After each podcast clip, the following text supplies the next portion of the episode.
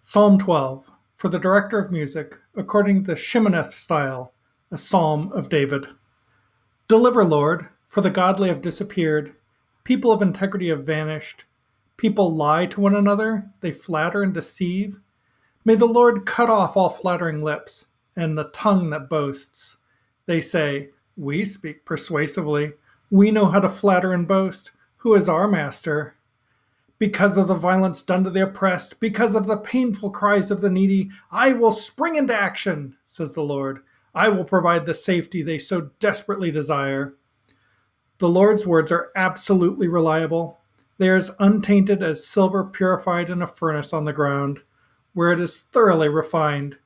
You, Lord, will protect them. You will continually shelter each one from these evil people, for the wicked seem to be everywhere when people promote evil. So this is uh, from the Net Bible, my uh, kind of go-to uh, version for um, uh, studying the Bible and, and, reading about the Bible because of its excellent notes. Uh, I've mentioned it before. I don't remember which episode, but I'll put a link in the notes. Um, this psalm is one that I think uh, a lot of people who think about um, you know, the popular perception of religious people is a little bit this would surprise people who have that popular perception, uh, especially of Christianity. Um, the idea is we seem to be obsessed with sex and um, moral purity and um, stopping people from having a good time and uh, saying no uh, about things that are inconsequential, that are not um, actually that bad.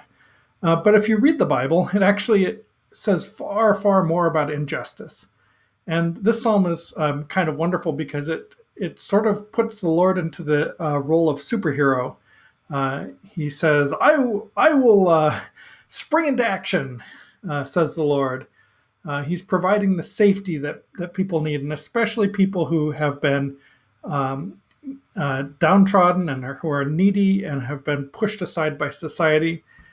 this is a very common sentiment in the Psalms. It's even more common in the prophets and especially in the minor prophets. Uh, you can hardly read uh, one of those books and come away thinking that it's okay for uh, the rich um, to lord it over the poor or to uh, have injustices in your society.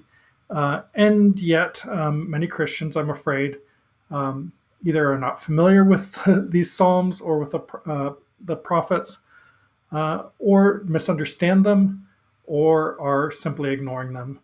And um, I think uh, this is a call uh, to be on the Lord's side and to speak against people who flatter and to speak against evil and to speak against greed. Um, so that's my little sermon for today. I'll talk to you.